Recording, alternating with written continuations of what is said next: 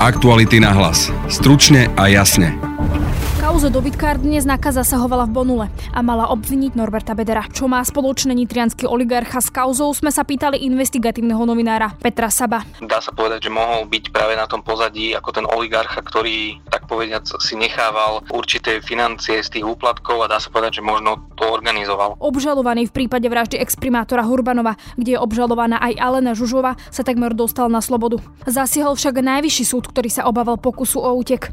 Budete počuť investigatívnu novinárku novinárku redakcie Aktuality SK, Lauru Keleovu. Roman Ostružlík sa bude musieť hneď prihlásiť na, na miestnom okresnom e, súde a bude musieť strpieť namontovanie nejakých technických zariadení na monitorovanie, ale vlastne túto povinnosť mu uložil až na druhý deň, minimálne niekoľko hodín. V podstate by bolo takých ako keby hluchých a v tom čase si najvyšší súd myslí, že by sa naozaj mohol pokúsiť e, utiec. Aj dnes pokračujeme v našom seriáli Tour de Východ. Teraz sme vo Svidníku pred vojenským historickým vojenským múzeom.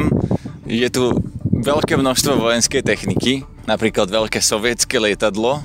Počúvate podcast Aktuality na hlas. Moje meno je Denisa Hopková. Elitní policajti z NAKA mali dnes v sídle známej nitrianskej SBS-ky Bonul hľadať dokumenty súvisiace s korupčnou megakauzou dobytkár. Vyšetrovateľ mal vzniesť obvinenie trom fyzickým a dvom právnickým osobám, no a medzi nimi by mal byť aj nitrianský oligarcha Norbert Bodor. Kauze už policajti zdokumentovali uplatky za viac než 10 miliónov eur. Vo väzbe s obvinením na krku skončil predčasom aj bývalý šéf pôdohospodárskej platobnej agentúry Juraj Kožuch a finančník Martin Kvietik. Viac prezradí investigatívny novinár Aktualit Peter Sabo. Pýtali sme sa ho na to, čo má spájať Norberta Bodora s kauzou dobytkár. Dá sa povedať, že je to taká novinka v tejto kauze, pretože doteraz sa tá kauza točila skôr okolo ľudí z SNS, ale vlastne tá, tá celá kauza siaha aj do obdobia pred rokom 2016, kedy vlastne na vodohospodárskej platovnej agentúre boli nominanti vlastne Smeru, že mal vtedy jednofarebnú vládu. A treba povedať, že vlastne či už Norbert Bodor alebo aj Miroslav Bodor majú dá sa povedať, výrazné také konexie práve na stranu Smer.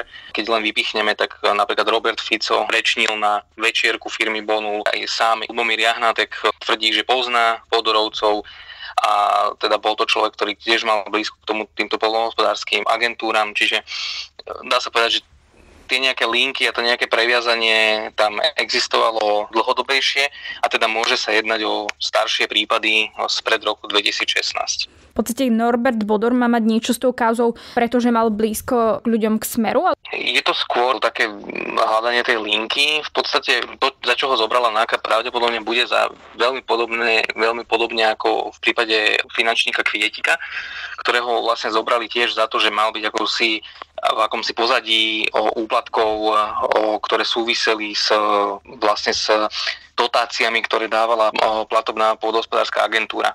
Čiže v tomto prípade aj v prípade Norberta Bodora môže ísť o veľmi rovnaký dôvod, Čiže dá sa povedať, že mohol byť práve na tom pozadí ako ten oligarcha, ktorý, tak povediac, si nechával určité financie z tých úplatkov a dá sa povedať, že možno to organizoval ale zatiaľ sú to len také domnienky, pretože naozaj od policie nemáme info, oficiálne informácie, aké vlastne trestné činy mali byť spáchané, respektíve čo konkrétne sa mali, mali tieto činy jednať. Oni dnes mali obviniť nielen Bedora, ale aj nejakých ďalších ľudí. Tam sú iniciály, že LP a PK. Spomína sa v našom aj článku, že by to mohol byť známy bratislavský podnikateľ Peter Kuba. Kto, kto je Peter Kuba? Peter Kuba je človek z firmy Roko, o ktorej sa tiež, dá sa povedať, v kulároch dlhodobejšie hovorilo, že by mohla mať nejaké nápojenie aj práve na Bonu, respektíve na Bodorovcov, prípadne na nejaké iné, dá sa povedať, aj, aj politické strany. Každopádne tomuto zatiaľ nejaké bližšie informácie nemáme, nevieme úplne presne, že o čo by sa tam malo jednať, ale môžeme len predpokladať, že to mohla byť jedna z firiem, respektíve človek e, z, z takéto firmy, ktorá, ktorý mohol fungovať tiež na tej pozícii nejakých vybavovačov alebo dohadzovačov v tých e, korupčných schémach. Čo by to znamenalo, alebo čo to môže znamenať teda pre Norberta Bedora alebo aj pre Petra Kubu, e, ak ich teda obvinila NAKA, že čo v praxi? V tejto chvíli my vlastne nevieme, že či Norbert Bodor je zadržaný alebo alebo nie je zadržaný, on je zatiaľ len obvinený. To obvinenie môže, môže byť vznesené aj v jeho neprítomnosti. Každopádne dá sa povedať, že mnohí iní ďalší vlastne ľudia práve z kauzy dobytkár sú vo väzbe, čiže ich bola im, bola im tá väzba vznesená, súd sa s tým stotožnil, čiže je to niečo, čo môže hroziť aj Norbertovi Bodorovi, respektíve tým všetkým dnes obvineným páchateľom alebo teda osobám, ktorí sa teda môžu takto dostať do väzby a potom už samozrejme bude záležať od toho, ako bude postupovať to vyšetrovanie. Teoreticky tam môžu, môžu byť obžalovaní, ak by boli obžalovaní, tak je z veľká pravdepodobnosť, že sa to dostanem aj pred súd a tam naozaj tie tresty už potom budú záležať presne od tej právnej klasifikácie, o aké trestné činy by išlo, ale keď by sme predpokladali, že by to mala byť korupcia alebo nejaké pranie špinavých peňazí, tak tam tie tresty sú rádovo v nejakých, v nejakých hodnotách niekoľkých rokov, čiže nie sú to nejaké nízke tresty, ale sú to naozaj tresty, ktoré už môžu predstavovať naozaj, že na niekoľko rokov by taký, také osoby mohli ísť do väzenia. Ale to je ešte veľmi predčasné v tejto chvíli povedať, lebo naozaj nevieme, aká je točné obvinenie, ako je napísané, za aké činy by to malo byť. A konec koncov to sa ešte môže aj vyprofilovať v rámci toho vyšetrovania ďalej, že či tam nepríde k odhaleniu iných skutkov napríklad. Pripomeňme si v nejak v skrátke, že o čo ide v kauze dobytka, lebo teraz naozaj ona veľmi sa často tá kauza spomína, viacerí e, boli v tejto kauze obvinení. Ide vlastne o korupčnú aféru, kde teda mal fungovať určitý systém, dá sa povedať, ktorému mal kráľovať práve finančný kvietik a vlastne pod ním mal, mali fungovať ďalšie osoby, či už z ministerstva pôdohospodárstva alebo práve z pôdohospodárskej platobnej agentúry a ďalší rôzni vybavovači. A tí si mali deliť v podstate, dá sa povedať, takých 14% zo všetkých fondov, eurofondových projektov, ktoré mali prechádzať cez tú pôdohospodárskú platobnú agentúru. Oni si to mali určitými pomermi teda deliť. A vlastne policia doteraz zadokumentovala, že na tých úplatkoch malo byť celkovo vybratých 11, približne 11 miliónov. To naozaj dá sa povedať veľmi, veľmi taký prelomový moment, dá sa povedať vo, vôbec histórii, pretože sa tu už naozaj hovorí o tom, že tie peniaze mali ísť na nejaký systém, kedy to malo prechádzať na, na podporu strany SNS, na zaplatenie rôznych mediálnych výstupov a podobných vecí. Čiže z tohto pohľadu je to naozaj veľmi, veľmi zaujímavý prípad, pretože naozaj sa tu ukazuje, že nejaké pozadie oligarchov mohlo e, vlastne zneužívať e, finančné prostriedky štátu na to, aby fungoval určitý naozaj veľmi organizovaný systém. Môžeme hovoriť o tom, že to bude napríklad jedna z, alebo je jedna z najväčších korupčných káuz na Slovensku? Určite jedna z najväčších korupčných káuz za posledné roky, určite, pretože je to naozaj korupčná kauza, ktorá zatiaľ vyzerá, že má naozaj reálny základ, je vyšetrovaná, je aktívne vyšetrovaná, sú, ako vidíme, už aj nejakí ľudia vo väzbe, aj pomerne vysoko postavení ľudia sú vo väzbe a vidíme, že aj to ďalej stále pokračuje a prichádzajú nové a nové obvinenia, čiže tá sieť sa stále ako keby rozpletá. Dá sa povedať, že naozaj ten, ten prípad zasahuje dnes už do veľmi širokého spektra politikov a aj ľudí, ktorí v minulosti možno ťahali za tie nitky v pozadí.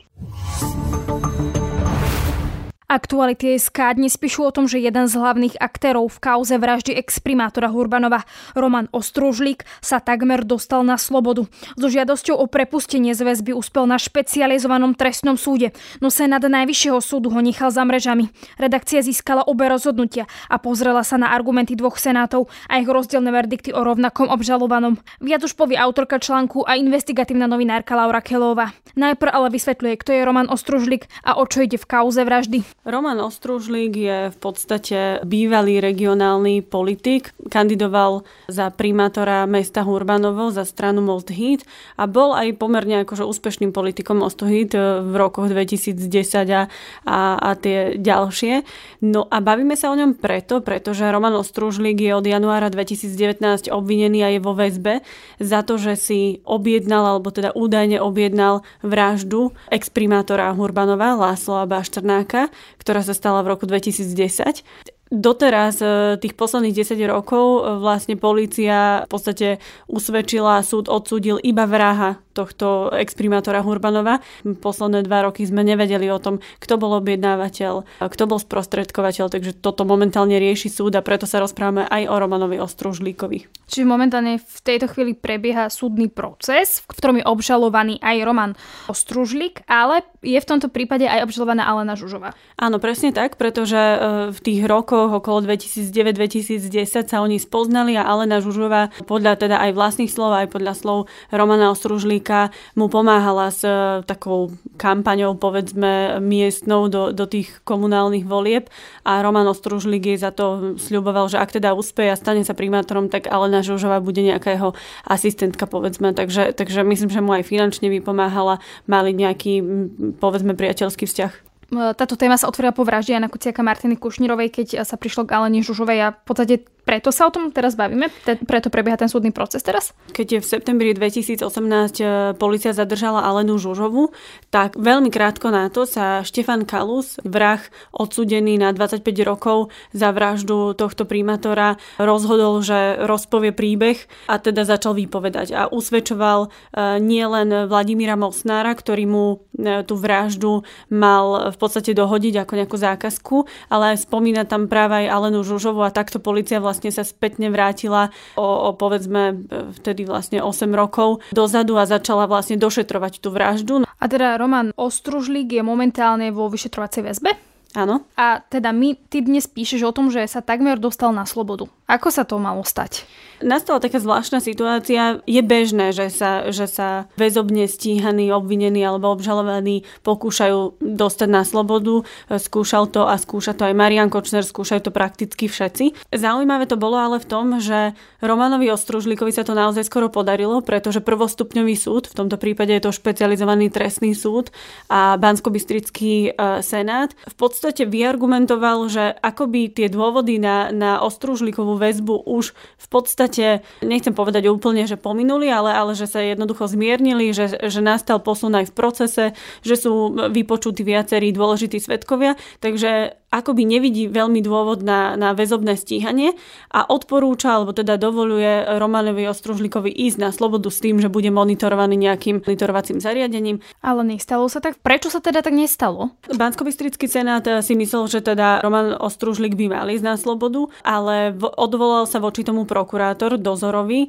No a v tomto prípade e, tak rozhoduje vlastne súd vyššej inštancie, v tomto prípade najvyšší súd. No a ten sa teda pozrel na argumenty aj špecializovaného trestného súdu. V niektorých poviem, že, že súhlasil, ale, ale v mnohých, mnohých nie. A preto sme sa rozhodli, že si vypýtame cez infožiadosť obe tieto rozhodnutia a porovnáme tie argumenty. No a aké boli teda tie argumenty? Prečo to teda vlastne najvyšší súd ako keby zhodil zo stola? Jedna z takých eh, pre mňa zaujímavostí, o ktorých som ani ja nevedela, hoci som sa tomu prípadu dlhšie venovala, je, že Roman Ostružlík má napríklad brata vo Vietname, e, ktorý tam dlho žije a podľa teda zistení Najvyššieho súdu Roman Ostružlík si v nejakej fáze zisťoval, kde presne jeho brat žije, vyhľadával si presnú adresu a dokonca sú aj záznamy o tom, že rodičia Romana Ostružlíka previedli majetok na, na tohto brata v zahraničí, čo teda môže a nemusí súvisieť e, s možným útekom, ale Najvyšší súd si to vyložil ako jedno z rizik, že by napríklad Roman Ostružlik mohol utiec. Boli tam ďalšie, napríklad, že špecializovaný trestný súd síce povedal, že Roman Ostružlik sa bude musieť hneď prihlásiť na, na miestnom okresnom súde a bude musieť strpieť namontovanie nejakých technických zariadení na monitorovanie, ale vlastne túto povinnosť mu uložil až na druhý deň, respektíve až na prvý pracovný deň po tom, čo vlastne sa dostane na slobodu. To znamená, že minimálne niekoľko hodín v podstate by bolo takých ako keby hluchých a v tom čase si najvyšší súd myslí, že by sa naozaj mohol pokúsiť e, utiecť. Argumentuje napríklad aj tým, že hoci tam mal povinnosť e, do troch pracovných dní odovzdať cestovný pás, tak dnes vieme, že sa dá vlastne v šengenskom priestore cestovať aj bez cestovného pásu. Takže ani tento argument ako, ako keby neplatí alebo nezabránil by v podstate povedzme, že legálnemu v úvodzovkách úniku zo Slovenska. Ty v dnešnom článku teraz spomínaš, že Ostružlík sa mal svojmu spoluväzňovi v úvodzovkách pochváliť, že, že ublíži svoje manželke, ak sa dostane na slobodu. Prihľadal aj na to ten najvyšší súd pri tom, keď zmietol vlastne zo stola to, že by sa mohol dostať na slobodu? No práve tam tiež spochybňoval ten, ten argument toho nižšieho, toho špecializovaného trestného súdu, pretože ten tvrdil, že teda uloží ako keby povinnosť e, Ostružlíkovi, aby sa nestretával so žiadnymi svetkami, teda vrátane tej manželky, o ktorej teda mal povedať, že ešte šťastie, že je vo vezení, lebo keby bol na slobode, tak jej nejakým spôsobom ublíži. Hej. Ona voči nemu svedčí. Ona, ona proti nemu e, svedčí a v podstate ho usvedčuje. Ona je jeden z kľúčových svetkov, lebo tvrdí, že, že sa aj teda v minulosti akoby priznal alebo naznačil, že, že za tou vraždou, za tou objednávkou e, je. Dôležitým argumentom Najvyššieho súdu v tomto zmysle je, že aj keby mal monitorovacie zariadenie, ako by to monitoruje jeho pohyb, ale nevie vlastne obmedziť e, či už nejaké elektronické alebo telefonické kontakty s rôznymi svetkami alebo aj s touto manželkou. Nevie zamedziť tomu, že na verejnom priestranstve by sa niekde stretli, e, rozprávali sa a preto ani neplatí podľa Najvyššieho súdu argument, že už väčšina svetkov e, vypovedala, pretože môže nastať situácia, že ešte sa dostanú do konfrontácie, napríklad aj spomínaná manželka Romana Ostružlika priamo s ním.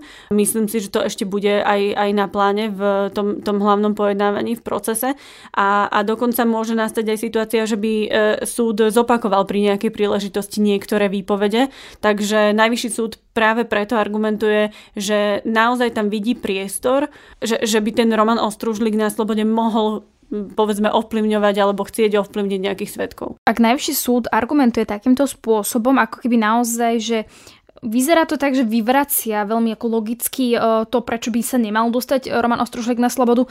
Prečo teda ten špecializovaný trestný súd v Banskej Bystrici v podstate mal iné argumenty, pozeral sa na to úplne inak. Je to štandardné? Neviem, že či je to úplne štandardné, lebo nesledujem všetky, povedzme, veľké alebo medializované kauzy a, a obzvlášť nejaké špeciálne proste e, vraždy. Je to minimálne zaujímavé sa pozerať na to, že, že vlastne súdca, ktorý je veľmi skúsený, Jan Hrubala a vedie ten, ten senát na špecializovanom trestnom súde, videl túto vec takto, alebo povedzme, že ten Senát to videl takto. A zase veľmi skúsený tiež súdca Najvyššieho súdu Kliment so svojimi teda e, členmi Senátu to videl povedzme, že presne opačne alebo veľmi, veľmi rozdielne a ten verdikt je vlastne opačný. Takže skôr sme sa len chceli pozrieť na to, že kto ako argumentuje a čím argumentuje. Ja ani netvrdím, že čo je dobré a čo je zlé, len poukazujeme na to, že, že sa v týchto vlastne rôznych argumentoch a v tých vysvetleniach prečo áno a prečo nie a prečo väzba a prečo nie väzba rozdeľujú, by som to povedala, alebo rozlišujú. Tam je dôležité aj povedať, že možno niekedy tá verejnosť má taký e, pocit, že všetkých treba zavrieť e, hneď okamžite, ale musíme si uvedomiť napriek všetkému a napriek tomu, že hovoríme o kauze úkladnej vraždy pre desiatich rokov, že zavrieť niekoho do vyšetrovacej väzby alebo teda väzobne ho stíhať je obrovský zásah do ľudskej slobody a naozaj, že tam musia byť tie dôvody väzby nespochybniteľné a, a musia stáť na pevných základoch, takže preto je to aj dôležité, že sa tu o tom bavíme, že, že, že o tom píšeme a že sa teda aj súdcovia svojím spôsobom nielen vyjadrujú, že áno, nie, ale že to musia aj odôvodniť. Aj dnes vám prinášame ďalšiu časť cestovateľského seriálu Tour de Východ. Svidník je odľahlé mesto na severovýchode Slovenska, no je prekvapivo dobrou destináciou pre dovolenku. O skánzene v správe Múzea ukrajinskej kultúry vo Svidníku vám prinesieme jeden z budúcich dielov nášho špecializovaného podcastu Múzeum. Dnes sa pozrieme do vojenského múzea vo Svidníku, ktoré pripomína Karpatsko-Dukliansku počas druhej svetovej vojny, ale aj boje na východnom fronte prvej svetovej vojny. Reportáž nahrával Peter Hanák. Teraz sme vo Svidníku pred vojenským historickým múzeom. Je tu veľké množstvo vojenskej techniky, napríklad veľké sovietské lietadlo, tanky, dela, obrnené transportéry. Je tu so mnou aj moja partnerka Henrieta. Ktorá sa ide vyštverať teraz na lietadlo. Uvidíme, či sa mi to podarí. Lietadlo nemá žiadny rebrík, čiže kadeľ to skúsiš? Asi po tom kolese. Kolesom sa dá točiť, ale podľa mňa sa nedá, to nám nedá vyšpohať. Zatiaľ to nevyšlo po krídle. Ja ťa vyložím tu, počkaj. Tu napísané sovietské dopravné lietadlo Douglas C-47 Dakota. Ideme sa skúsiť vyložiť na krídlo. Ešte raz. Podarilo sa to, cez Rabaka to išlo tak sme sa odfotili na sovietskom lietadle na vrtule. Ale to sovietské lietadlo vyzerá, že vydržalo toho už dosť veľa. Poďme ešte pozrieť tie tanky a stroje. Tamto podľa mňa je odpalovač na Kaťuše. Takéto nákladné auto vzadu. Má aj tú rampu na tie rakety. Parkovisko týchto vojenských strojov je také trochu rozbité. Tie betonové panely, na ktorých stoja, sú popraskané. Je to také trochu zarastené trávou. Cedulky, na ktorých by malo byť napísané, že čo to je, tiež už majú to svoj najlepší vek za sebou, ale vidno, že to je Sovgardový reaktívny minomet. Toto nákladné auto s tou rampou, čo som povedal, že vyzerá ako na Kaťuše. To hrdzavé, ale drží to. Dovnútra sa nedá ísť ani do strojov, ani do lietadla. Všetko je zamknuté a dokonca sa tam nedá ani pozrieť, lebo okná sú vlastne zakryté asi, aby sa nedali rozbiť. Sa dá točiť nejakou klukou. Ideme ku klasickému sovietskému tanku z druhej svetovej vojny. To je taký úplne najznámejší T-34.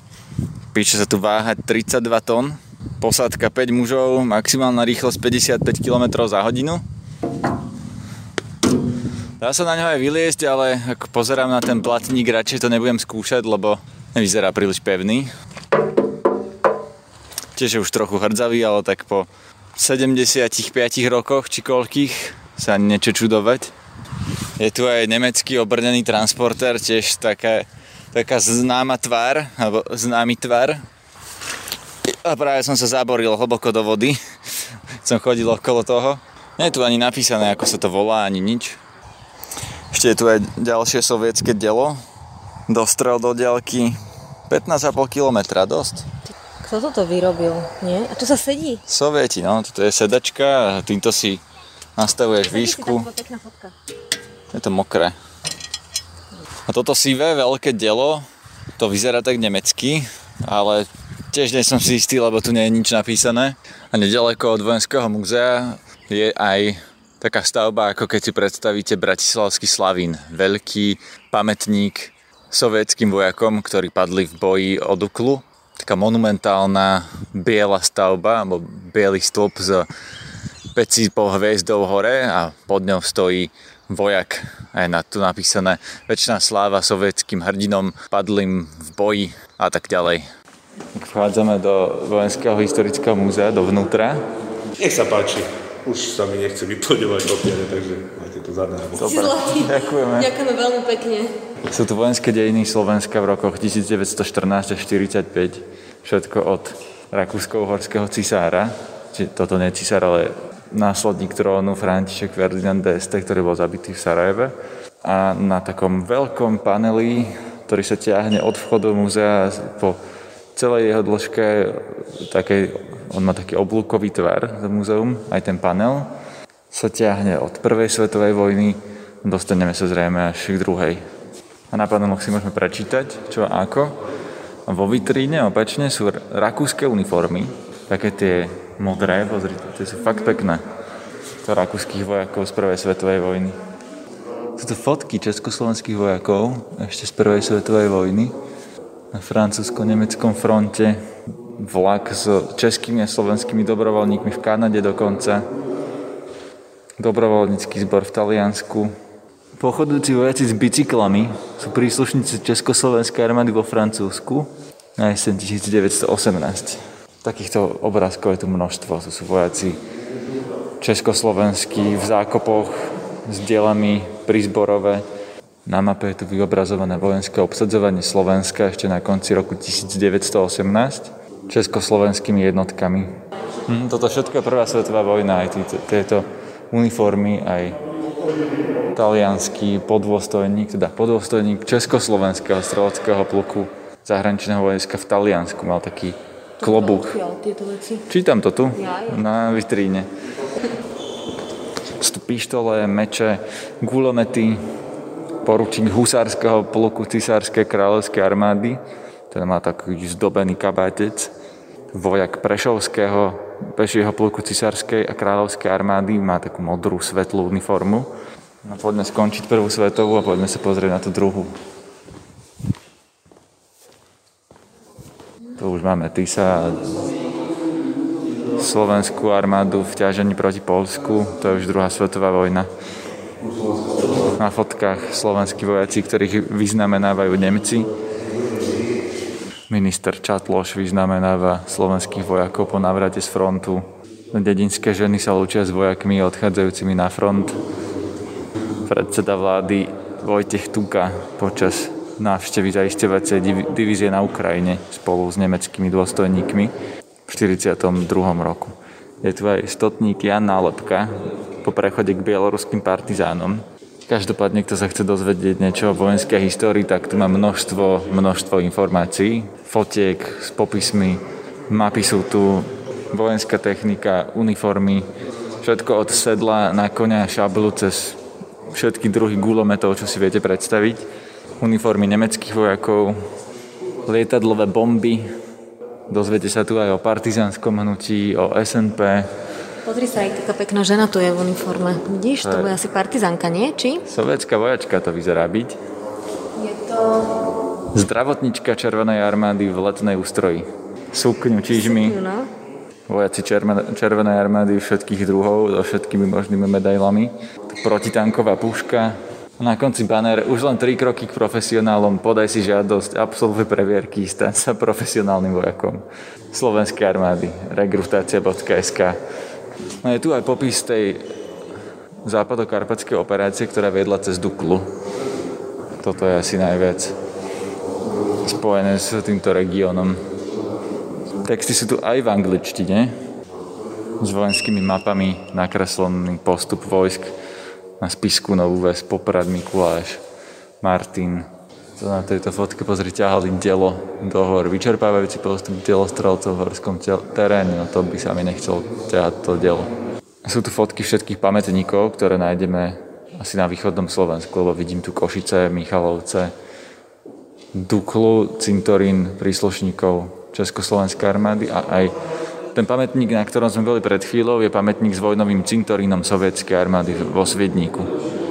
Ďalší taký je v Humennom, ďalší cintorín sovietskej armády je v Trebišove, aj vojnový cintorín nemeckej armády v Hunkovciach. A toto veľké, to je symbol Dukly, pamätník s vojnovým cintorínom prvého Československého armádneho zboru na Dukle. To je známa stavba. Údolie smrti, tam sú tie dva tanky zaklínené do seba. A čo je v tom údolí smrti? Lebo ja som čítal, že tam sa Tanková dá... technika. A to sú tanky na poli, alebo? Hej, hej, hej, hej, hej. A to treba ísť akože na celodennú túru, či stačí sa tam ísť odviezť a pozrieť? Tam máte 8 tankov po poli, ale to neznamená, že celodennú túru, neviem, čo by ste tam celý deň robili. No, toto tu nehľadajte, to je v Arizone, hej, to iba... To iba fotka je v letáku. Hej, dobre, údolie smrti je tu a údolie smrti je aj v Amerike, v Arizone. No a nejaký chytrák do, z internetu stiahol toto, hej. A ešte tu máte e, kostolíky, Galéria Desidera Milého, e, Skanzen, Ladomírova, kostolíky UNESCO. Za Vyšným Komárnikom máte e, pamätník československých delostrelcov, hej? Tam sú, to sú vlastne pôvodné postavenia československých delostrelcov. Takisto tam máte bunkre. Internet máte, nie? Takže stačí len dať Vyšný komárnik. Keď si zadáte Vyšný komárnik, vyhodí vám všetko tam. No a ako sme počuli vo Svidniku a v okolí je čo obdivovať aj mimo múzea vojenskej kultúry. V tzv. údolí smrti sú tanky rozostavené na kopci na miestach, kde ich nechala vojna. Svidnik má napríklad akvapark či spomínaný skanzen a množstvo historických drevených kostolíkov po okolí. No a to je z dnešného podcastu všetko. Vypočuť si nás môžete cez Spotify a ďalšie podcastové aplikácie. Počas leta bude vychádzať iba jeden podcast a to večerný Aktuality na hlas. Ak radi počúvate naše podcasty, môžete nás podporiť kliknutím na logo Aktuality.sk+. Na dnešnom podcaste spolupracovali Laura Kelová, Peter Hanák a Peter Sabo. Pekný zvyšok dňa a tiež pekný víkend želá Denisa Hopková. Aktuality na hlas. Stručne a jasne.